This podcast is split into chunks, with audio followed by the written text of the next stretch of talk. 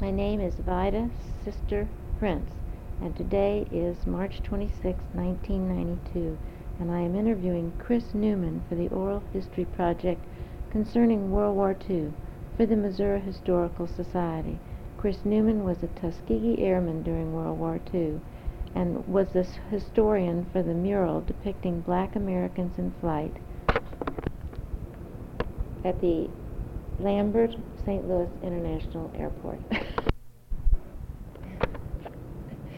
uh, good morning, and I'm glad to be with you, uh, Chris. And thanks. We we've done this before uh, in front of school children, but uh, we're going to concentrate on World War II and what you did. Um, what was your schooling? Where were you in school? Uh, in 1941? 1941, I had one year of college. Mm-hmm. And I was also during the summer working at a shirt factory mm-hmm. as an elevator operator. And it was there that I uh, started the little flying uh, training that uh, I received at uh, a little fly, a little field in Illinois. Uh, I would go over on Sundays and it cost six dollars an hour to fly, and uh, a dollar to get there for transportation, which was seven dollars. And my little job paid fourteen dollars a week, so half of it went for one hour's flying time. I got about six hours in over there and was about ready to solo when the friend that I was going with dropped out and I had nobody to go with me anymore, so I dropped out also. But while I was there, I learned about the uh, Tuskegee Flying School that was being set up at uh, Tuskegee, Alabama. And they were accepting Negroes, as we were known of then, as then, uh, for training. And the requirements were uh, to take a mental examination and a physical, and if you passed those, you were in. Previous to this, you needed two years college.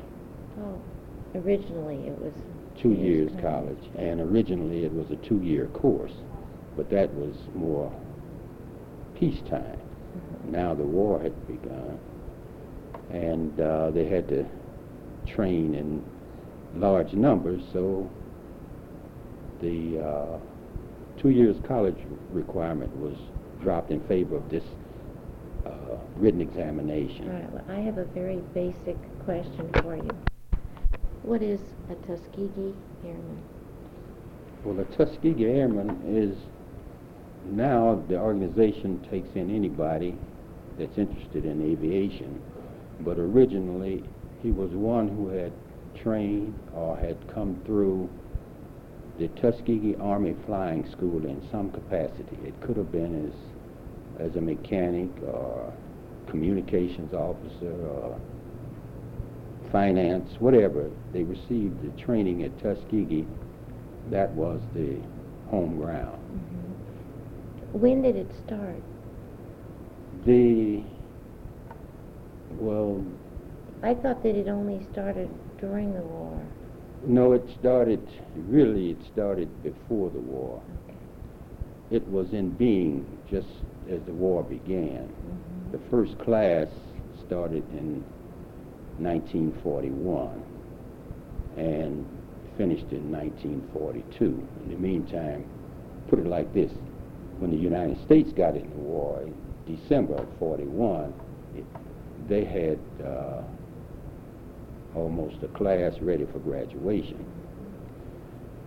There had been agitation to get it going. The military didn't didn't uh, want it. They never. Uh, uh, well, in fact, they tried to to to uh, prevent it from coming about, but it was a political decision. Roosevelt who was coming up for re-election for the third time, uh, was pretty uh, anxious to try to get all the votes he could. Mm-hmm. And I think some compromising had been made uh, between the various voting groups, we'll say. Oh, And uh, I believe this was one of the, the uh, compromises because the administration, Congress had to declare a law to set up the 99th Fighter Squadron, which was our first black flying outfit. And uh, that's the way it went through. Mrs. Roosevelt was a big, big plus in that too. She pushed it verbally, openly. But the inside of the army, they were still trying to kill it. But Um, uh, the politicians prevailed. And, and one of those politicians was uh, Harry Truman, I believe? Uh, Harry Truman, Uh-huh. Senator Truman, right? He, it's a funny thing how he got into it. Uh, he had no idea on it at all. He was just a senator there at Washington and two uh, pilots from Chicago. They had a flying school at Chicago, and two pilots were flying in a rented airplane from Chicago to Washington to petition get the uh, blacks into the military flying. The airplane broke down in the meantime, somewhere in between. They finished up on the train, but when they were there, on their way to see someone, they ran into Senator Truman. And just in the conversation, I don't know if it was on an elevator or a communicator of some sort, they uh, struck up a conversation and they told him what they were about. And he was impressed. He said he didn't know that uh, blacks weren't allowed to fly in the military, and he said when it came up, he would push it, and he did. So So we were happy for him. came to be. Um, where did you, where did your love for flying, your desire, where did that come from?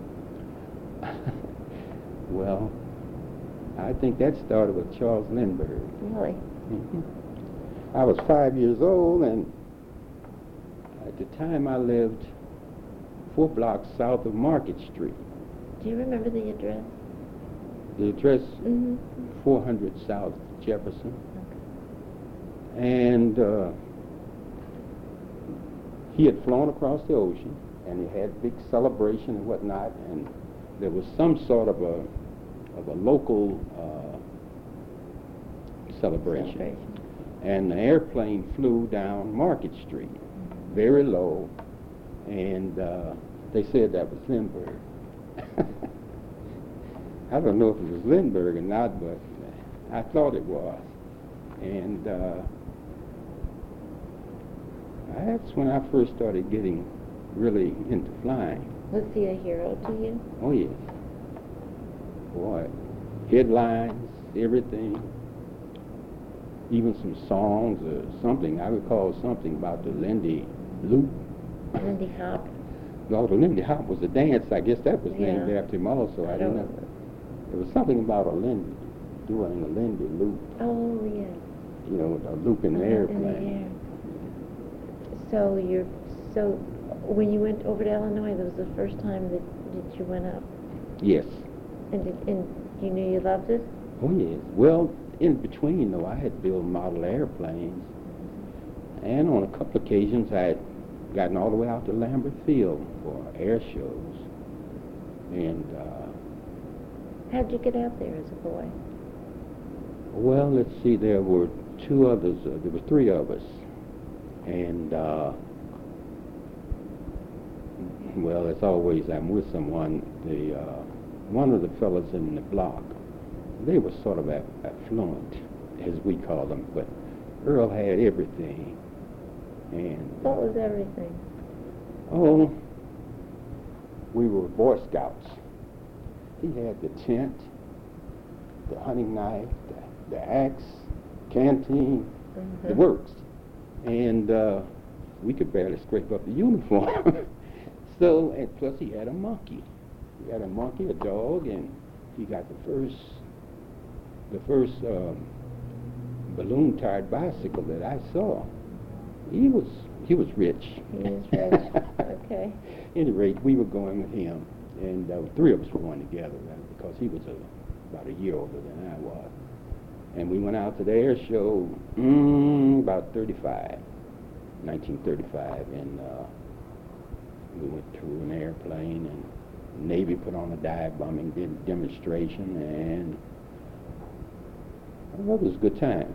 But uh, that was just in between. Plus, he and I uh, build these little model airplanes, and uh, we tried to compete. We entered one into the Boy Scout uh, flying uh, model flying contest at the arena. Mhm. Ours didn't fly but a few feet. and the other kids, uh, they were climbing right on up all the all the way. Kind of think they had a little professional help. In, in those days, um, probably you're right. In those days, did you ever think that you'd really be flying someday? Oh, I didn't. I didn't think that. So was this a, was this a field where um, was it all Negro in those days? This particular field, or was it white and black and Wh- which- mixed? This field in Illinois Oh, it was white. it was white. Yes, it was a white flying school. I and Earl Marshall, my friend, was only two there at that time, but there had been other uh, blacks that had been flying there. Well, they must have wanted you to. Uh, they knew how, how badly you wanted to fly to tell you about Tuskegee. Well, that was just conversation that came out. I don't think uh, somebody might have asked me. I said something like, uh, uh, "Say, I hear they uh, letting Negroes uh, fly in the army," and something about like that. And uh, but that's where I heard it. Mm-hmm. Being in the flying area, flying conversation, it came out. The little school, it wasn't much of a school, but uh, I was learning to fly. Were you afraid? No, How about your parents? my father, my mother wasn't. Your father was afraid. My father was, he was afraid of airplanes. He just didn't think they should be up there. I think he kind of associated being somewhere in heaven. All right. So, so um, did you enlist? How did how did this take place? I enlisted. Well, what you had to do was to sign up for this examination. Mhm. If you didn't pass the examination, that was the end of it. And uh, I passed the examination, and uh, then the next day, I took a physical, and I passed the physical. And What kind of examination was it, Chris? uh, it was And I realize I'm asking you to go back a Well, lot of years. To but me, it, it, I think it was a, sort of like these exams you get to determine what vocation you, you could. It was key. were your aptitudes Right. It was key to, uh, oh, the military, because I, I recall I made a very good score on it because it was, uh, it dwelt on physics, hmm and that was kind of a, a good subject of mine.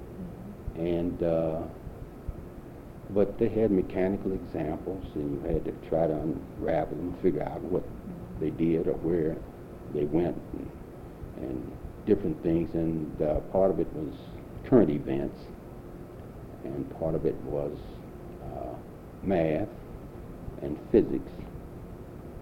And uh, that was about the size of it. I, I would take it that the physics would have been the subject that covered it best. And most of the military equipment and everything and their projects uh, will fall under the uh, term of physics generally. So, but anyway, uh, it was about a four-hour exam. And when it was over, we were notified later that we had uh, passed or failed. My friend that had been going to flying with me, he didn't pass it. And uh, so the next day, the physical, I passed that, so I didn't hear any more from them for, for about two or three weeks. And then I had to meet a board of officers, uh, major, lieutenant colonel, a couple of captains, and they interviewed me. And, well, they just asked me my opinion on things. And I had had a little military training. What kind of thing? Oh, they asked questions, I guess, just to learn something about my you. personality, or Mhm. just to, to say he's okay or he's not okay. Mm-hmm. And uh, I guess I satisfied them, I suppose. They wondered how I made the score that I made, though. Oh, did they? Yes, the one year of college, and it says you made a very high score. I didn't tell them why. That was like the rabbit in the briar patch. I uh, wouldn't have done anything if it had been in another area. I wouldn't have done nearly as well. I was fitted for that, at any rate. And uh, this was all about February or March of 42. Let me see. It was shortly after Pearl Harbor that I heard about it. And when I signed up, yes, it was around March of 42. And I uh, got another call about June or July. I had to go and take another physical in case I Gotten something in between. Right. And so I had to go to Jefferson Barracks for that, and I took that physical, and I was, then the next communication was about September. I was at uh, 1A in the draft. So what they did is they swore me into the Army as a private and put me on uh, inactive status. So I was in the Army technically, but I was still out on the streets waiting for my name to come up to go to Tuskegee, the flying school, because they had a quota or a list or something, and they uh, could only take so many. So many at a time. And uh, I thought maybe they was juggling the list because I never seemed to come up. However, in January Or the following 43, I received orders to go to Tuskegee and uh, issued uh, a voucher for a train ticket. And I bypassed everything, went straight to Tuskegee. How, how are things at home? I mean, uh, you were doing something that was really uh, rare. I mean, this was. How was it received by your friends or, and you were, Well, my friends knew that I wanted to go. The They knew that they were, right. Those that knew about it, I didn't go around telling everybody, hey, I'm going into the Army Air Corps because the draft was in bloom then and everybody was trying to avoid going into the military. And uh, I was the oddball in that I was trying to get in. I wasn't trying to get into the Army, I was trying to get into flying. into flying? Yes. And uh, Okay, so, so you went, you went, got on the train and, got on the train. My what- father went with me to the train, uh-huh. but my mother didn't. And uh, so he, What'd your dad do? my dad was a butcher in a, a packing house. It, uh, it was independent packing house over on Chouteau. He worked there from the time he got here until he retired. All right, so, so were you by yourself? Or were there other men going with you? I was alone. There was another fellow who I'd met just at the physical, that second physical, and uh, saw him there. But he went to this ticket agent, and I went to this other one.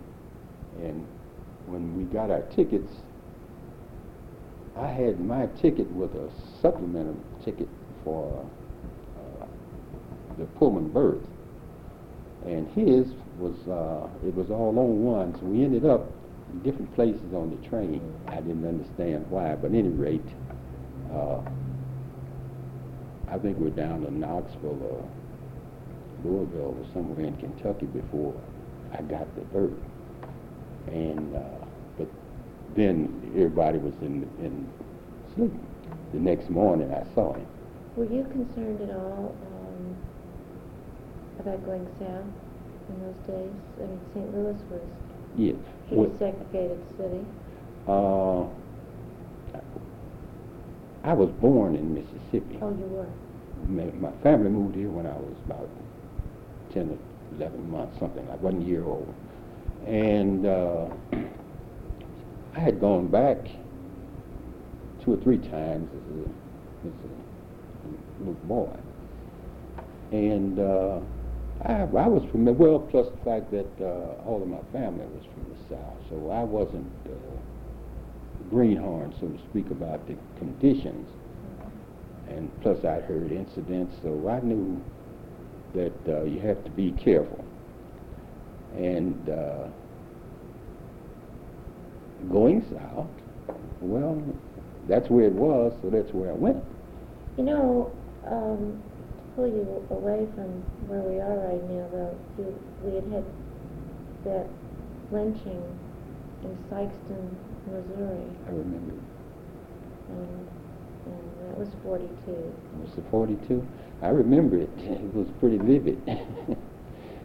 uh, I think it was a, I believe the guy was a preacher, I believe. Not mistaken. Um, that would, uh, how did that affect you younger people? Well, it's, it's frightening, I guess. I wasn't there, you know. Was it something that the- you all talked about? Was it something that you were concerned with? Well, lynchings were uh, an ongoing topic. There was agitation to get laws passed to uh, specifically make it a, I guess, a federal offense. Mhm. It was just another murder, which the states have control over. And, uh, but they felt that if it was a federal law, then the federal government could stop it. That was what was, I think, as best as I could understand it at, at the time, was the uh, thrust.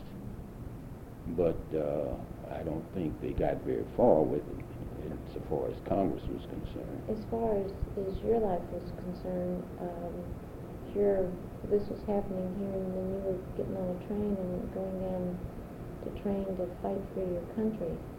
Yes. Well, you know, sometimes I've heard people uh, question uh, the blacks' loyalty, and uh, That's not what I'm doing. no, I don't. mean- I I'm mean, I- asking you, how, how did that feel? Did you, you know, it's, it's not, it's, it's like you, you were fighting for freedom, but you didn't really have that kind of freedom that you were fighting for. And, you know, how, how'd you feel about that? well, I wasn't. Uh, I don't mean to interrupt you talking about loyalty, I just wanted you to understand. Well, that, that was supposed to be an example, but uh, the uh, the feeling that I had, I didn't think about the conditions here that I'm fighting for that I don't like.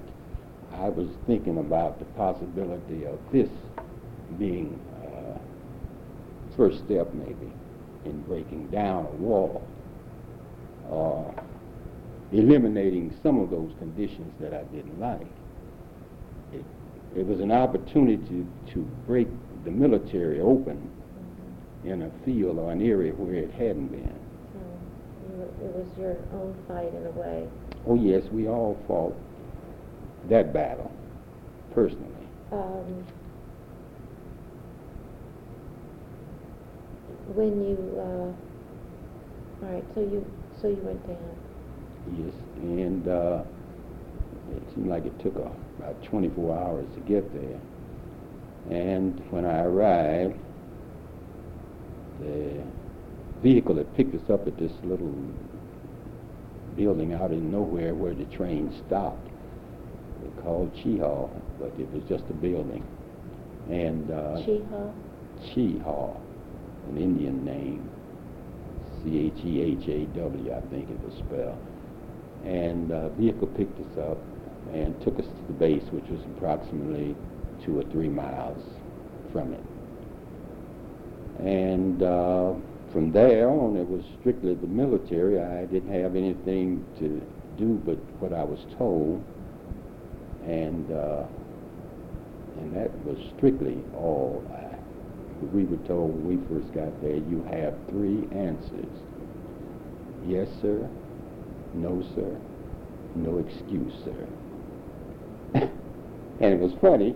That fit whatever you had to come up against, Mhm. and so but the training started there, and I uh, that's where I received my uniform. I was still in civilian clothes and everything, and I had to pack those up in a box and send them back. The uh, Who were you meeting, Chris?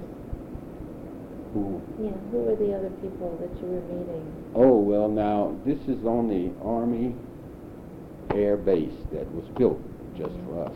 I mean, what kind of, what kind of young boys, what kind of young men? Oh, they were all the same. We were uh, in our lower 20s, even teens, uh, various levels of college. And uh, the first one, the very beginning, those guys were all college graduates. And uh, But you had to be at least in college. This, from, didn't have to be a graduate, but you had to be involved in college. Right. One of our, they say, uh, well, the, the whole training was sort of based on West Point sta- uh, procedure standard. We said the same uh, dodo verses that they had used at West Point. what? Dodo verses. Dodo. Yes, dodo. Dodo. Uh, dodo was a bird that's extinct Uh-huh. and uh, we were all dodos, so to speak. It's just like another term was dummies. We were all dummies. Right. That hazing, you mean that? Right, okay. right. That's exactly what it was. Any, there were eight classes each month. A new class started, and a class graduated off the top, and you gradually worked up the ladder. Well, just arriving, all of the cadets there were just like officers.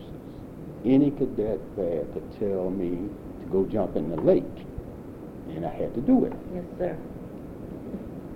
But then after the first month, there was a class below me. And then I could tell the members of that class where to go. But all the rest was still on top of it. And that's the way you gradually worked up through it. The first two months was pre-flight. That was on the Army base. Then the next two months, we started our flying training called the primary flying. That was done by contract with Tuskegee Institute. They had a little field and they had the, these little bi-wing trainers and they had a couple of Army officers there to check, check and make sure that uh, they washed out the right ones. And when you made it through there, at this time you stayed on the campus and used campus facilities. And lots of girls around there. But then after that, you went back to the Army field and finished your basic flying and advanced flying, and then you graduated. That was approximately nine and a half months later. And how were you treated? Oh, You had white officers teaching you? the the beginning of primary flying by Tuskegee Institute, they were black. But then, with our six hours of flying time and uh, going back to the base, the officers at the base were white. They were hard, and some of them were mean, and some of them were good. It was a cross section. But the training was tough. I mean, it was, they molded us. And, uh, Did you like it? oh yes, yes, I like it. Was it what you thought it would be? Did you? No, I had no idea, but uh, I all I knew was just flying. See, at the, at the beginning, but when they got through uh, teaching you about the theory of flight and maneuvers and communications. I never could take this Morse code very fast. I don't hear well. And uh, Did they know that? Mm, I, no, I just knew. I just knew. Well, I know I meant. we took a. I, physical- I, I know. I took a, a, a hearing test. Uh-huh. Uh, when I say I don't hear well, I could hear the the sound. Mhm. It? That. But in my mind, Oh. getting it I think they learned it like a song, a tune. And I was visualizing the little dots and dashes. But you want to visualize so fast, you know, when you're taking this code out. Well, you must have been in heaven because you were getting to do what you'd always wanted to do. And I was. The first day I was there, I was getting my uniform, and it was a tall fellow also. And he was complaining about coming into this cadet training. I looked at him, and uh, I didn't say anything. I said, well, what kind of a fool is this? You know, hey, I give a right arm, and he's complaining. And uh, later on, I saw him, and uh, I asked him, "Why uh, are you here? What uh, what happened?" And he said, "You complained about coming into cadet training." And he told me he wasn't complaining about coming into the cadet training. He had been. The attitude of the boys down there. They were all very eager, very eager. Uh, well, they were about like me. I guess they all had this desire. The ones who were not strong for it were usually washed out in the beginning. Because uh, it would show up in their flying if they didn't try hard, if they didn't, well, just keep at it, uh, they would be eliminated. Was it hard, Chris? Yes, it was hard. It was hard for me You had gone to Vashon, I believe? yes, Sean High School. But the uh, the hard part, the ground school wasn't hard. Mhm. I don't recall anybody washing out of the classes, academic class. Generally, it was washed out because uh, a few for physical reasons uh, may have uh, not been able to continue, but usually it was the flying. If you didn't learn to fly the Army way at the prescribed rate, you might have made a crackerjack pilot if you'd had a few more hours on this particular part of it. But you had to move along, and if you didn't, you were eliminated. And that's that's about the size of it. Did you feel segregated down there? We were. there? We were all by ourselves. But the training was so intense, we didn't have much opportunity to get out and get into any trouble or anything. We were confined primarily to the base, and the little town of Tuskegee we knew was rough. Our activities generally was between on the Army airfield, on the Tuskegee campus, or I never got to Montgomery. So that was about as far as it went for the whole training. So you graduated? Yes, It took how long? uh, nine months, Nine nine, It's like a baby. nine, ten months. well, it'd been through quite a bit by this time, and the the uh, wings and bars were. uh, Well, I, Well deserved. right, and I, I appreciate it. So you were a lieutenant, a second lieutenant. Brand new second lieutenant with silver wings. Thought you were a general, I'll bet. Felt like it. I'll bet you. Uh, who was it, general? Dave, was it Davis? General Davis at that time was a captain. Captain? He was in the first class, and he went through as an officer, a captain, and the rest of them were just cadets. The others in his class, he had ten, five of them finished. Now there were two Ben Davises, weren't there? Right. Now, which, was, was it his father, or was he the father of one that came up uh, afterwards? His father, Benjamin Davis Sr., was an old Army career man, and he had retired. But that, is that where I'm getting the general, or did this captain become the general? This captain became general. Okay. and uh, he was called back to active duty, and uh, he became the first. He was a colonel when he retired, and they called him back to active duty, and he got a star. He became the first black general in the United States. So, uh, but his son, who had gone to West Point and was now in the Army a captain, came into the cadet program, and uh, uh, he was in the first class, and he led the, the whole thing just about all the way. After that, he outranked anybody in it, and uh, plus he had this West Point background, so the, So he eventually became a general also? his son became a general also. Also? His son became a general after the war. Mhm. and but he, he was career also. But in fact, he became a three-star general.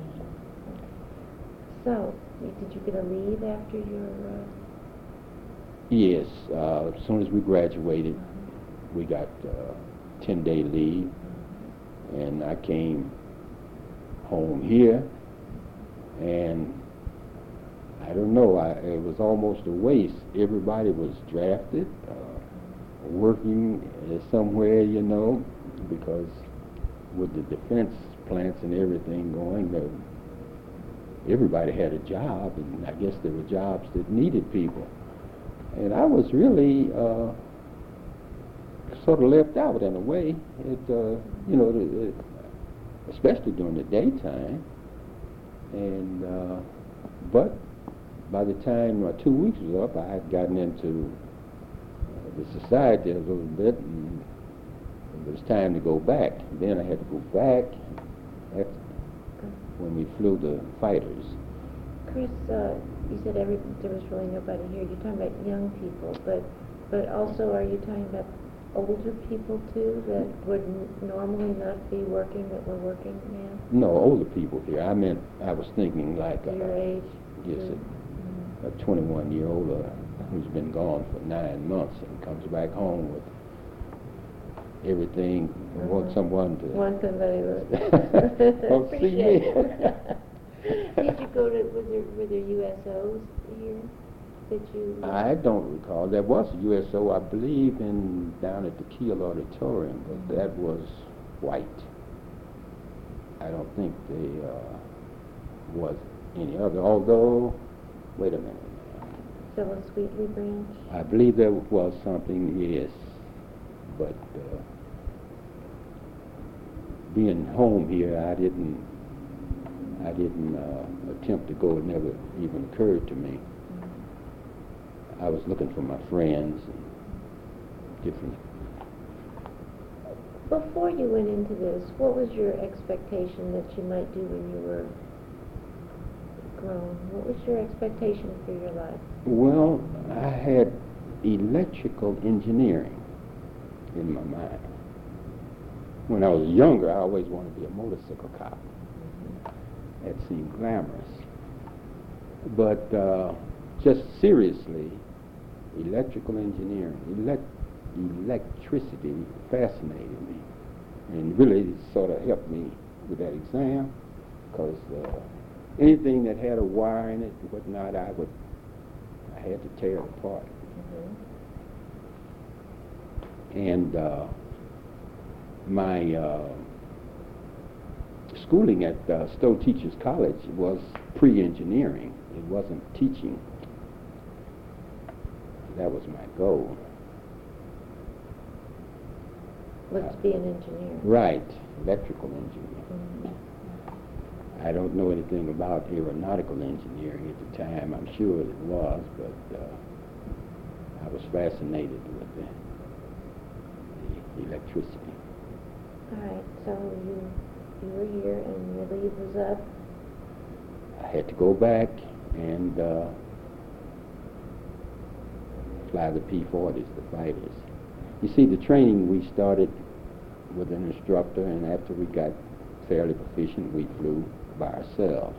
We go to the next plane, and we same thing, and then the third one.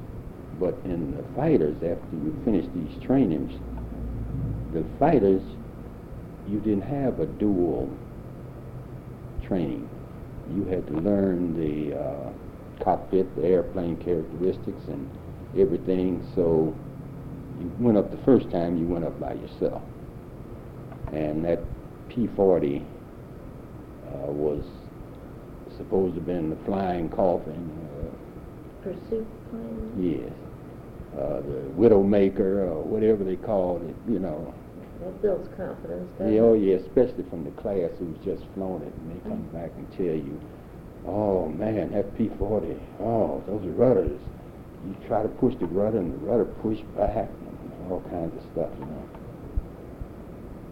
Oh, they had about ten of them there, and the guys would get ten hours in them, so they would ground loop them. That's when they scoot around and break a wheel off and break a wingtip or something. They would repair them, and uh, they were always in a sad state. The plane. Yes. Now, but my class, we were in Florida the last two weeks of our training for gunnery. We flew down to Florida and flew our airplanes down there and shot gunnery and made our scores and whatnot, came back. While we were there, there was a hurricane.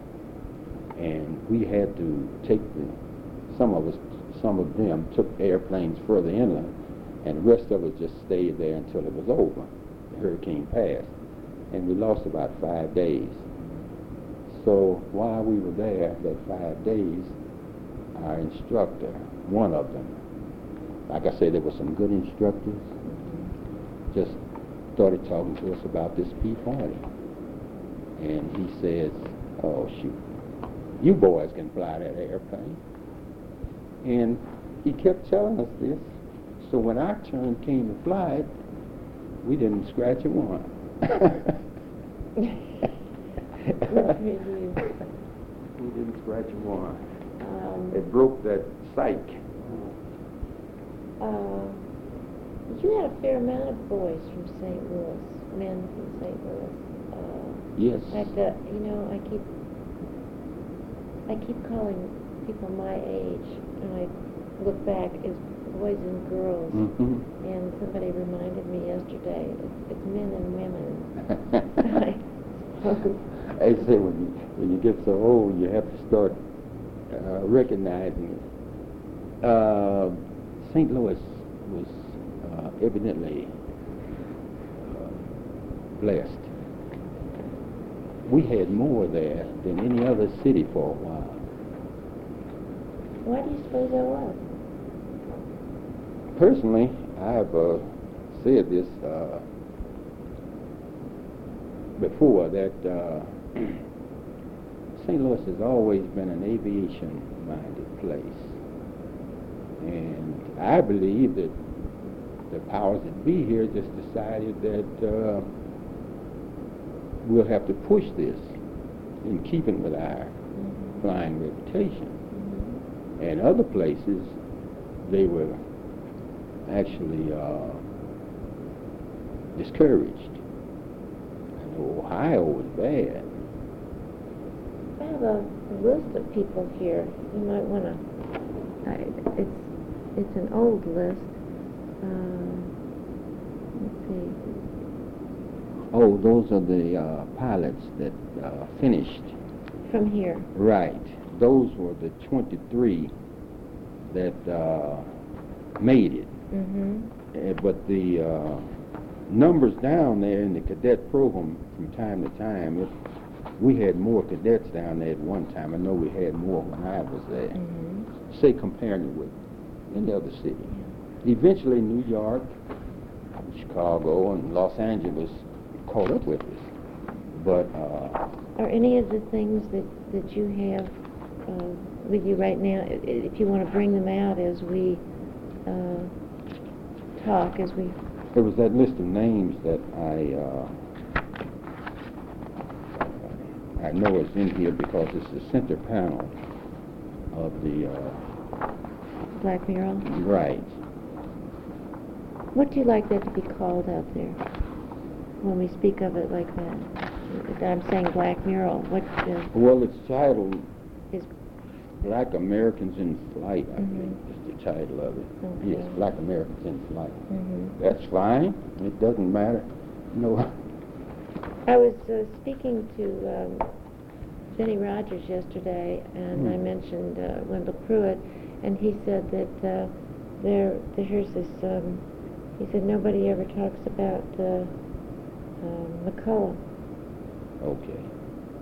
I agree.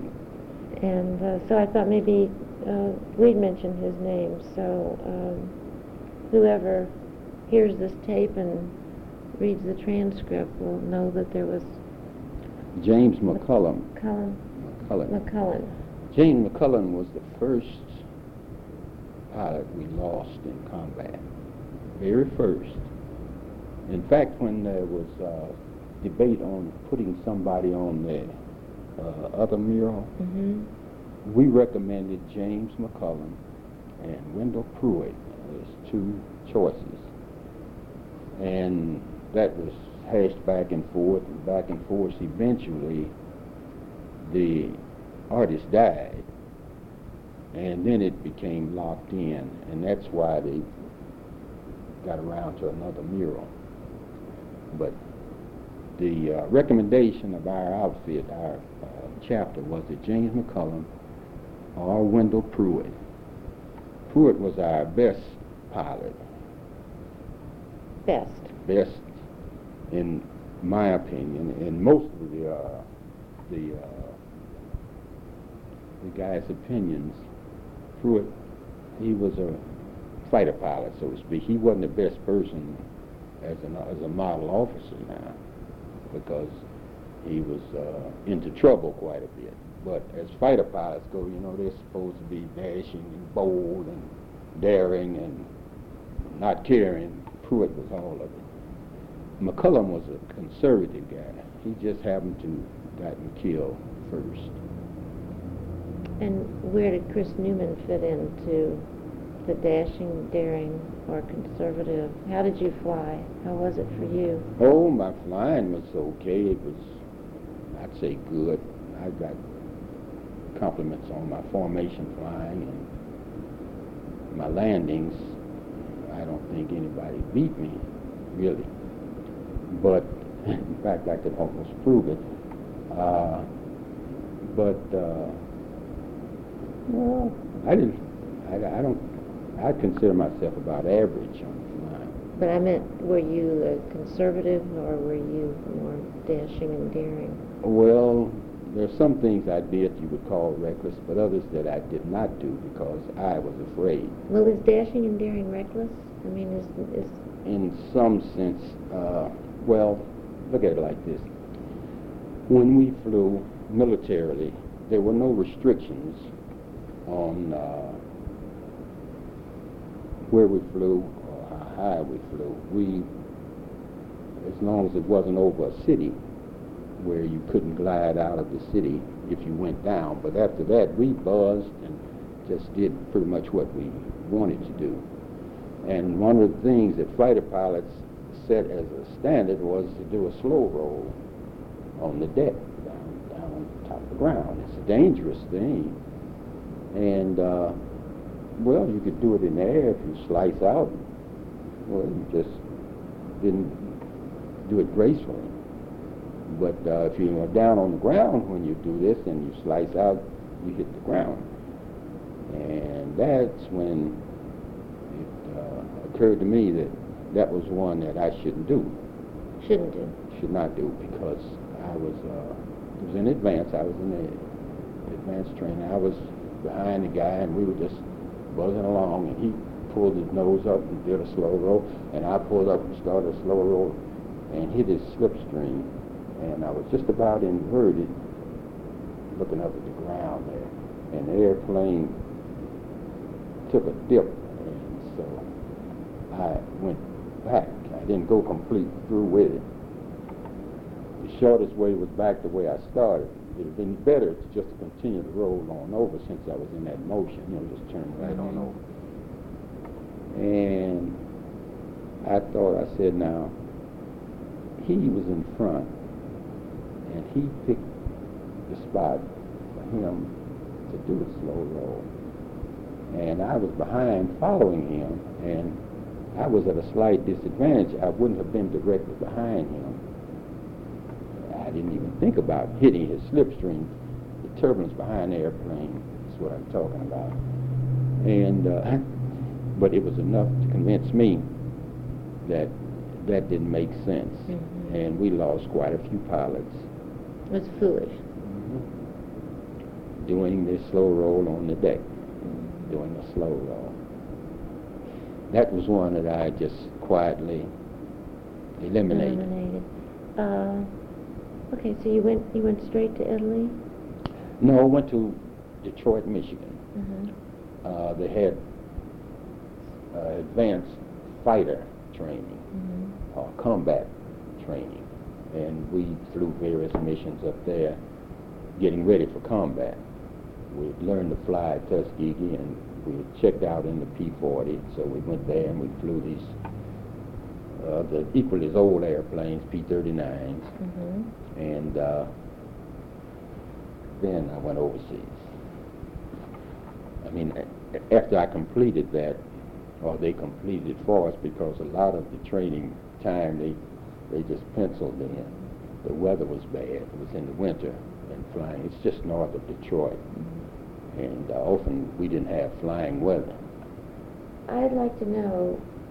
Uh, I want to know what you all flew and what were your um, what were your responsibilities and you know you flew this plane and did this and you flew this plane and, and, and this what what what were you what did you do when you were there Well, at Selfridge Field, Michigan, we were still training for combat. We flew I meant I meant when you got overseas Oh, now after we got overseas in, into combat, I mean, as they say. different squadrons, and I think at one time you, you did different, you flew different planes for different reasons, and had Yeah. different goals and Yes. purposes. The 99th Fighter Squadron had gone overseas and had been flying with a white group for oh, almost a year when I arrived. But this 332nd Fighter Group was just a month in combat when I, I was the first replacement for it. We were doing patrol work. Uh, the 99th was still fighting, flying uh, close interdiction, as they call it, uh, ground support. They were working in conjunction with the ground troops. And we were flying patrol over the Naples Harbor. And from Naples up to, there was a beachhead called Anzio Beachhead. And we flew patrol on that area between those two.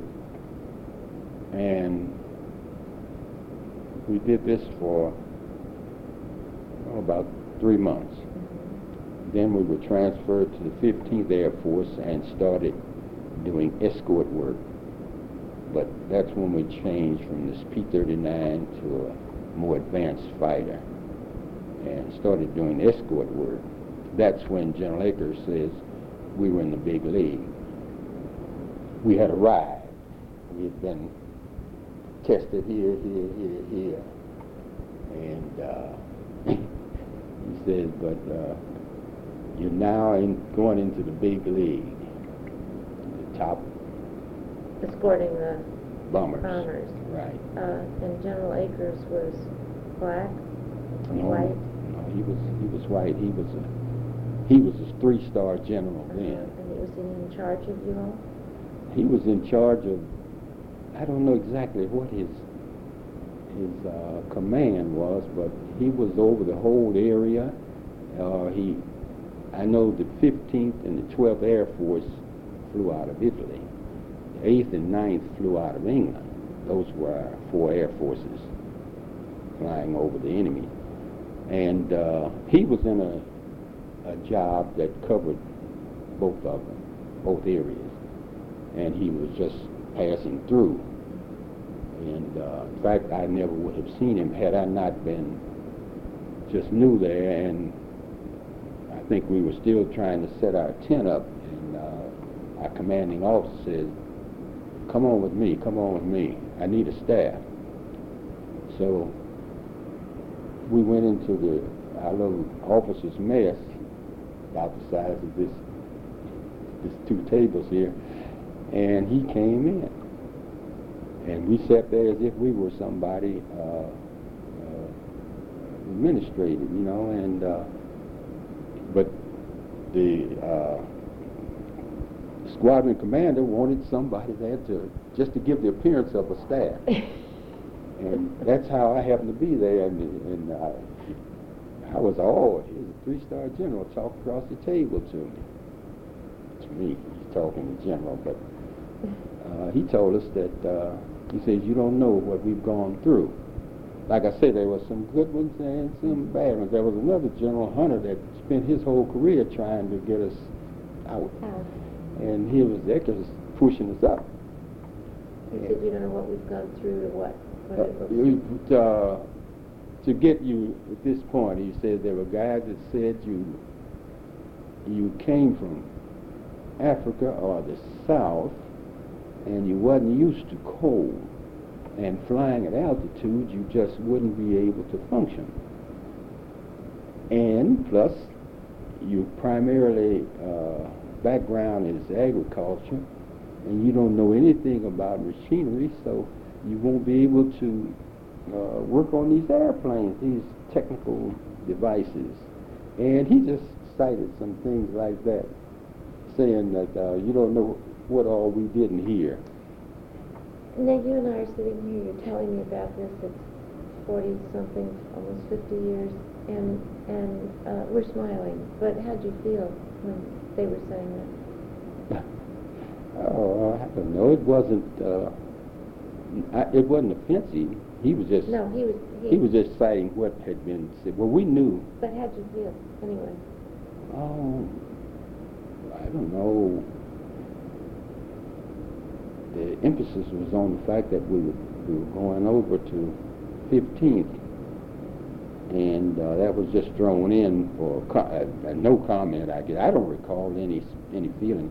I tell you, uh, when you grow up under these conditions, uh, you're not surprised at anything you know some people might say and you worry more about what they might do now. But the statements, Saying doesn't, saying you're used to, but the consequences of something that they might do was always there, right? Uh, because they had the power. yes, oh yes. whether it was in a military situation or not. Well, civilian, whatever, we were, uh, uh, we say vulnerable. hmm Always a threat, hmm sort of hanging over you. Yes. Has that ever left you? No, not really. I grew up, you know, well, let's say now, when I was a kid, the police had oh, much more power than they have today. In our neighborhood, when we saw a patrolman walking, we moved out. We left. We didn't want to be there when he got there because he may use us as an example to show his authority or to keep uh, a certain amount of fear for him in the neighborhood. And uh, but it was just standard. As a white policeman, you're talking. White, yes, and also there were blacks, but they didn't have but a handful of them. And they were they were very mean. They were very mean. yes, they were very mean. I guess they felt they had to set an example. Uh, maybe they felt that they had to do uh, what was normal and then some. Like you say, be head and shoulders above. But I, I've taken you back from Italy. Mhm. I'm sorry. That's all right. I mean, whatever. Italy. Back to Italy, okay, we are at the point where we're about to go from the 12th to the 15th and from patrol work, which was just mundane for the most part, into But it was combat. real. Yeah, real aerial, aerial warfare. Mm.